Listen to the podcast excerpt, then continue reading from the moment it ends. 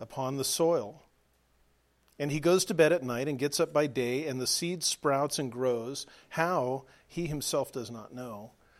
The soil produces crops by itself first the blade, then the head, then the mature grain in the head. But when the crop permits, he immediately puts in the sickle because the harvest has come. Lord, I just ask that you bless our time, that you give us hearts to believe what we see and what you have said, that you give us ears to hear and eyes to see, that we may, in a better way, glorify you and be your ambassadors. And in Jesus' holy name I pray. Amen. Uh, this, this is a parable. This is a word picture that, that uh, is a depiction of spiritual truth. There are four elements to this parable. Uh, the first element is the man uh, who sows, the second element is the seed that he sows, the third element is the uh, soil upon which he sows and I couldn't find an S word for harvest, so the fourth element is the harvest. If you can come up with an S word for harvest, I'll give you a dollar, but I couldn't figure one out. So let's let's consider these things. Let's begin with the sower. Uh, the, the kingdom of God is like a man who casts seed upon the soil. Uh, this is the Christian who proclaims the gospel. Please don't get hung up on the word proclaim. You could substitute the word evangelize or share the gospel or witness. The important thing isn't the word we use to describe the activity. The important thing is that the gospel itself is complete when we present it. And we'll get to that in a few minutes. The, the foremost evangelist in the New Testament period is the Apostle Paul. He reached out to Jews. We're told in the book of Acts that when he came into a new city, he went to the synagogue first. Uh, he was in, in one synagogue for three weeks before they threw him out and he went to the Gentiles. I think if Paul had gone into a city and the synagogue let him stay for three months, he would have done that because he was, he was absolutely convinced, according to what we see in Romans chapter 1, that the gospel is the power of God for salvation to all who believe, to the Jew first, and then to the Gentile. In Romans chapter 10, Paul says this he says, There is no distinction between Jew and Greek, for the same Lord is Lord of all, abounding in riches for all who call upon him. For whoever will call on the name of the Lord will be saved. How then will they call on him in whom they have not believed? How will they believe in him whom they have not heard? And how will they hear without a preacher? And how will they preach unless they are sent?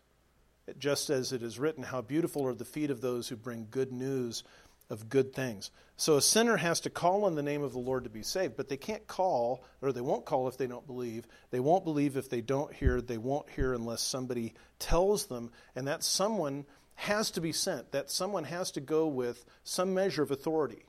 We don't just say, you know, I think I'd like to tell people about this.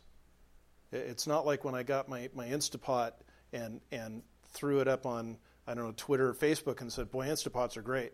It's, it's not this voluntary thing. We need a commission because behind that commission comes with authority. So the Great Commission gives us that authority. Are you sent to proclaim the gospel? If you're a Christian, yes, you are. It's a standing order. Um, Dwayne was in, was in the Air Force. Do you remember the 11 standing orders, Dwayne?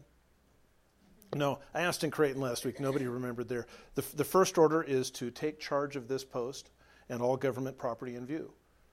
There are 11 standing orders that are, that are true for all five branches of the military, Coast Guard included. Every member of the, of the armed forces is expected to know those standing orders and to carry them out without being told constantly. Well, there's some standing orders that we have as Christians, and one of those is to be an ambassador for Christ. That's another title for evangelism. So you're sent. Now we've laid that to rest. Let's talk about the seed Let's talk about the seed. The sower plants the seed, the evangelist proclaims the gospel, the good news of Jesus Christ. That, that's all the evangelist does. That's the only message. It's the only message we bring to the world, uh, nothing else. The gospel is the means by which sinners who are in rebellion against God and facing judgment are reconciled to God in peace and love and friendship. There's no point in telling anybody anything else about who God is or what He has done if we are withholding the gospel because none of the other things will make any sense and they can't appropriate those things if they're not in Christ. A partial gospel is, is not a gospel at all. So as we think about the gospel, as we think about the seed, it, it's, it's necessary that we, we understand it clearly. Uh, R.C. Sproul put it this way The gospel is a three part message who is Jesus Christ? What did Jesus do? And how do we benefit from it? And why Jesus did it is contained in the what did he do. So, who is Jesus Christ? That's a, a simple question. Colossians 1:15 through 18 gives us a really condensed answer. You can go all through scripture and see who Jesus is. You can't go to a lot of verses or a lot of passages that pack so much into such a small space. Jesus is the image of the invisible God, the firstborn of all creation. By him all things were created, both in the heavens and on earth, visible and invisible, whether thrones or dominions or rulers or authorities. All things have been created through him and for him. He is before all things, and in him all things hold together. He is also head of the body, the church, and he is the beginning, the firstborn from the dead, so that he himself will come to have first place in everything. And so, as, as you think about the, the first aspect of the gospel, who is Jesus, write this reference down in the front of, front of your Bible. If you want to memorize it, that would be awesome. We'll talk about that toward the end of the message, but at least write down the reference.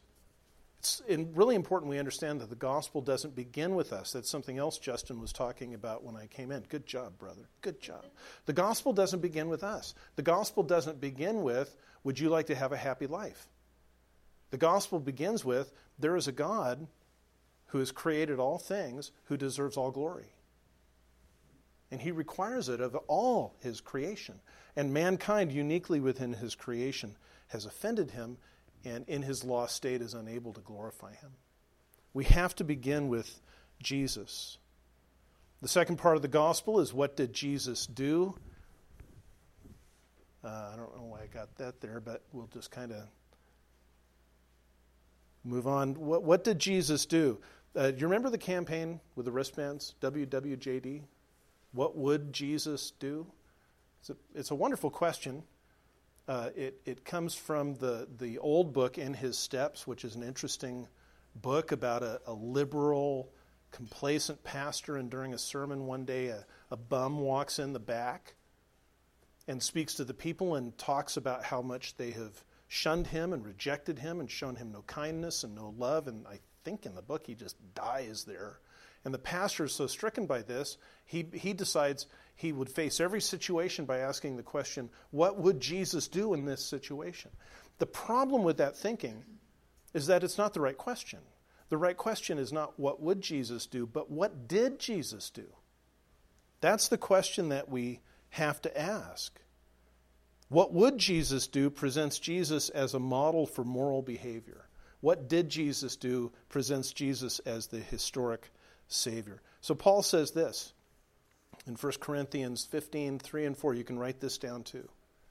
For I delivered to you as of first importance what I also received that Christ died for our sins according to the Scriptures. There's the why.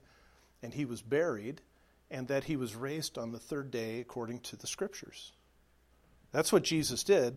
We're, all sinners. Romans 3.23 says, For all have sinned and fall short of the glory of God. There is only one Savior. 1 Timothy 2.5 says, For there is one God and one mediator between God and men, the man Christ Jesus. Jesus died as a substitute for sinners. He took their guilt upon himself. He suffered their punishment. And then, by grace through faith, when we believe, he grants us his righteousness. It's called the divine exchange. Why can we come boldly before the throne of grace in time of need to find mercy and grace to help in time of need? We can come because Jesus, the high priest, has granted us his righteousness.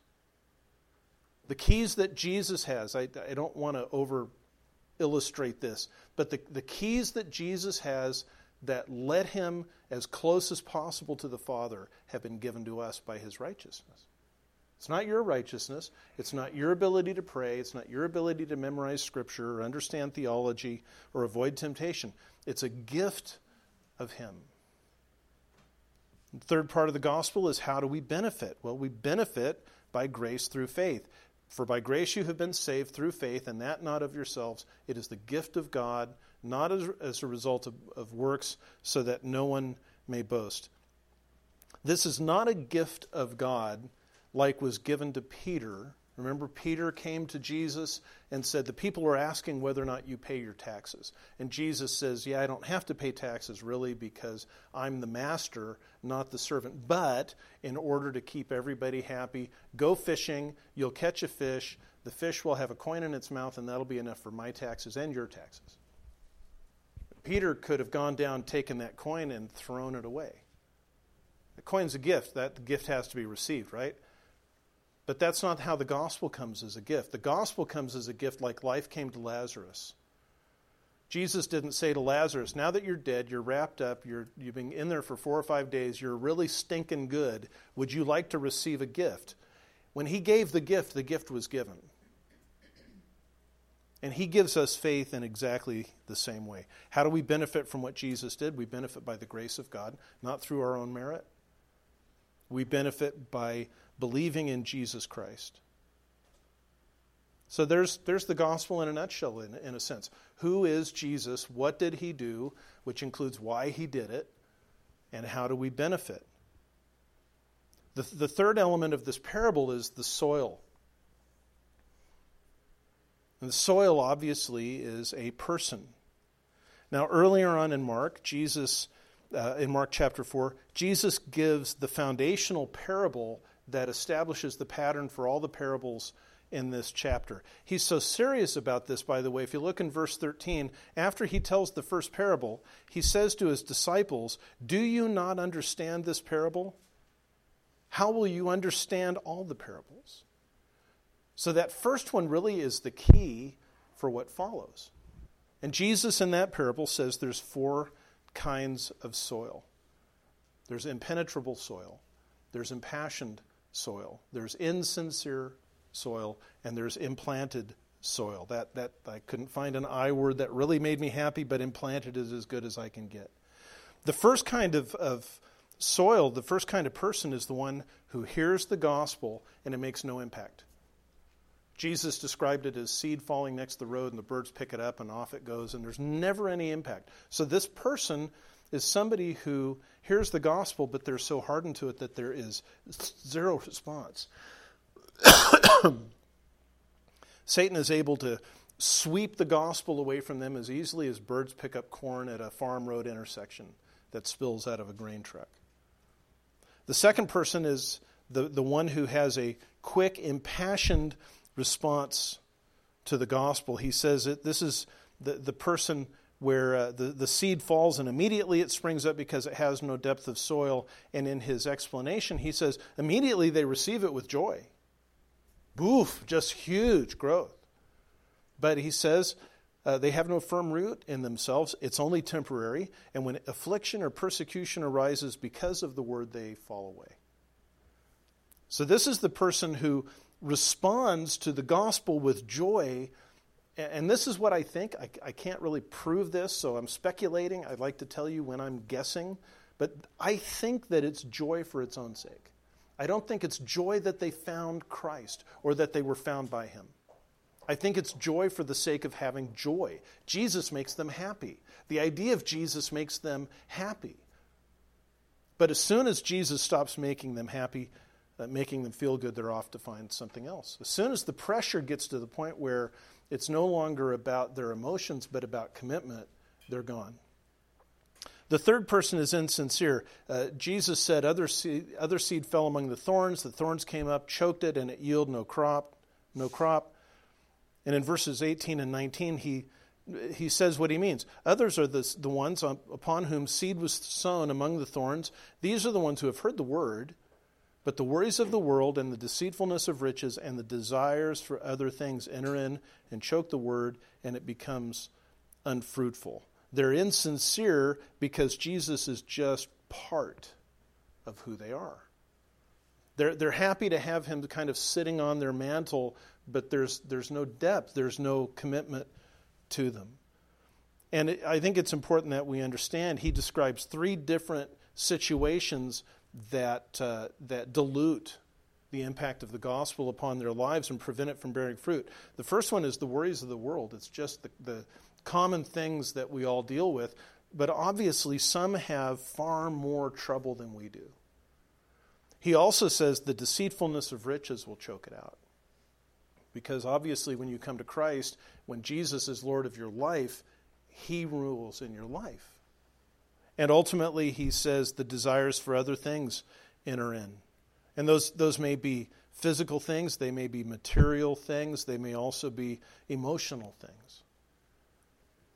Now, before we go to the fourth one, I just want to stop for a second and I want to point out that the impenetrable person is untouched by the gospel. And the impassioned person is only temporarily touched by the gospel. But the insincere person can live as a religious person their entire life. They can remain moral, they can remain religious their, their whole life long.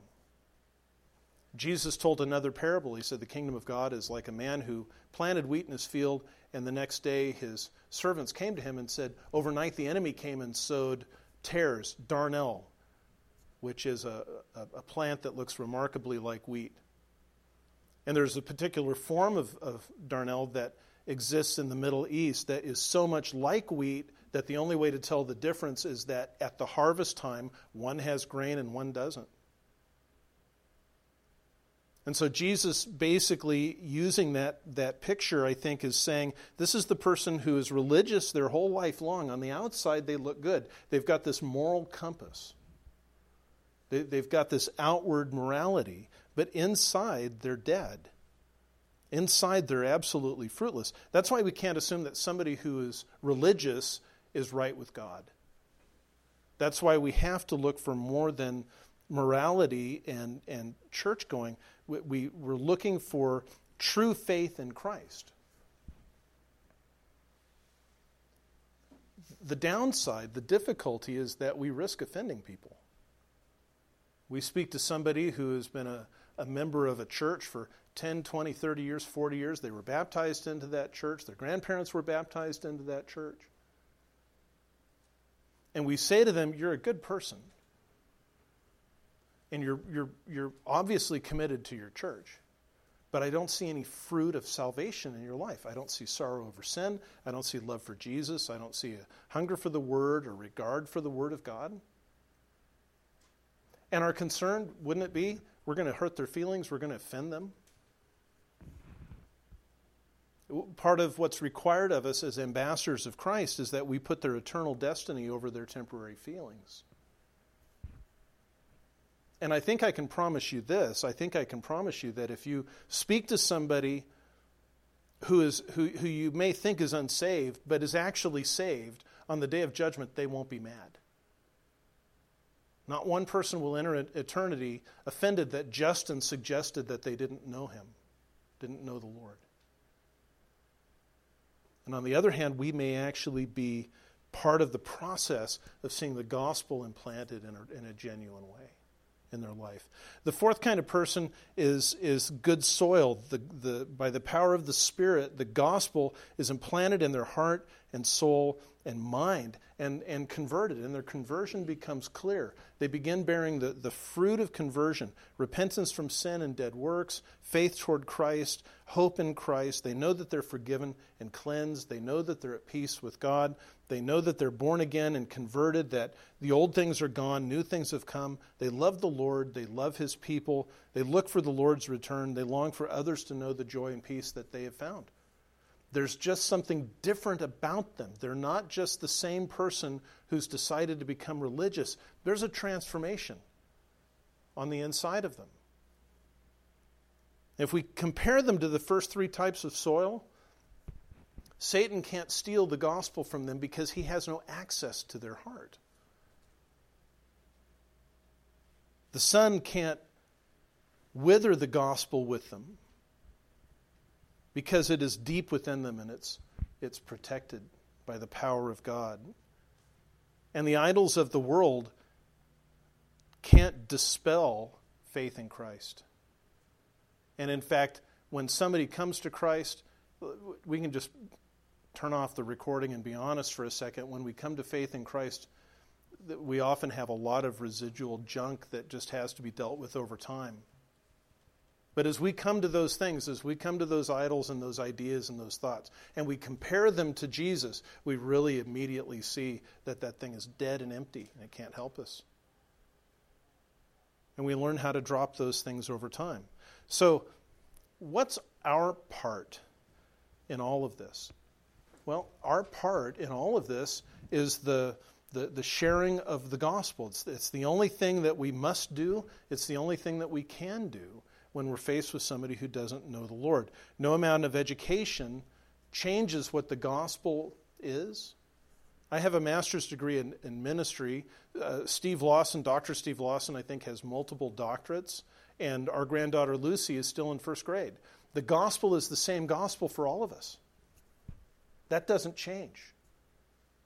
If you look later in Acts chapter 4, you'll see is this Acts chapter 3 and Acts chapter 4 tell the story of Peter and John going to the temple to pray, healing the man who is crippled, teaching in the name of Jesus, being arrested, being released, being rearrested. And when they're rearrested, the middle of Acts chapter 4, Luke writes that the, the religious leaders, the Sanhedrin, looking at them, were amazed because they realized that, that Peter and John were untaught and uneducated.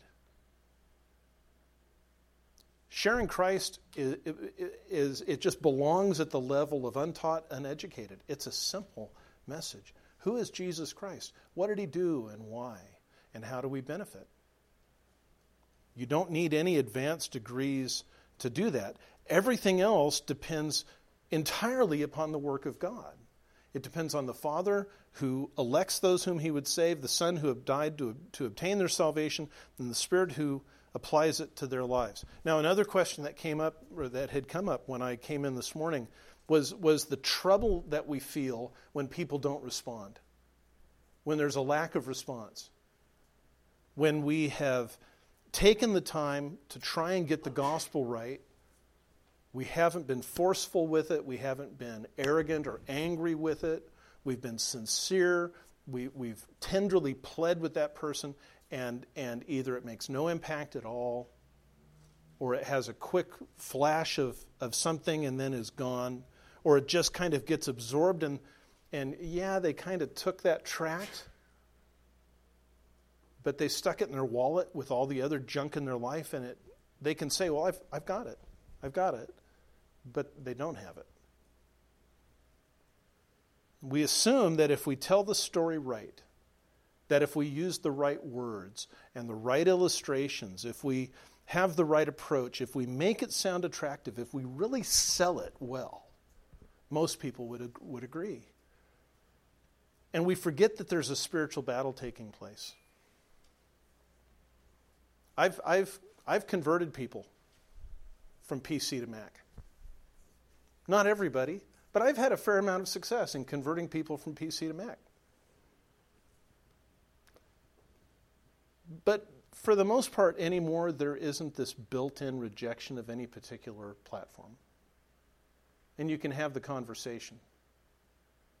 But when we come to somebody who does not know Christ with the gospel, we're not approaching an innocent victim of circumstance, but a sinful re- rebel who is at war with the Most High God. And faced with His Word, even when His Word promises forgiveness and reconciliation and peace, the rebel will rebel.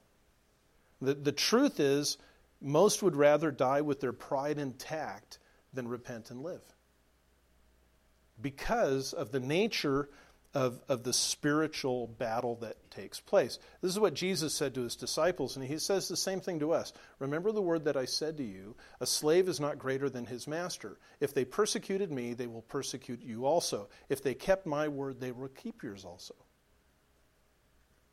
So when, when you have taken the time to share the gospel with somebody, if they flash in anger or they casually dismiss it, they're not angry at you. They're not angry at me. They're not dismissing you. They're not dismissing me. They're dismissing the Savior. It's a, it's a terribly crucial moment for people. And the reality is, is that evangelism can serve as kind of a litmus test for who belongs to the Lord and who does not. Those who do not belong to him will never keep his word. Those who do belong to him will come to keep his word in his time, according to his purposes. So let's talk about the harvest.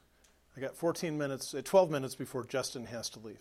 Let's talk about the harvest. I love it when somebody hears the gospel and they're curious and they're interested and they take it in and they respond and they believe, and you begin to see fruit in their lives. Some people can point to a day when that happens. I can point to a day, August 13th, 1978, when it happened for me.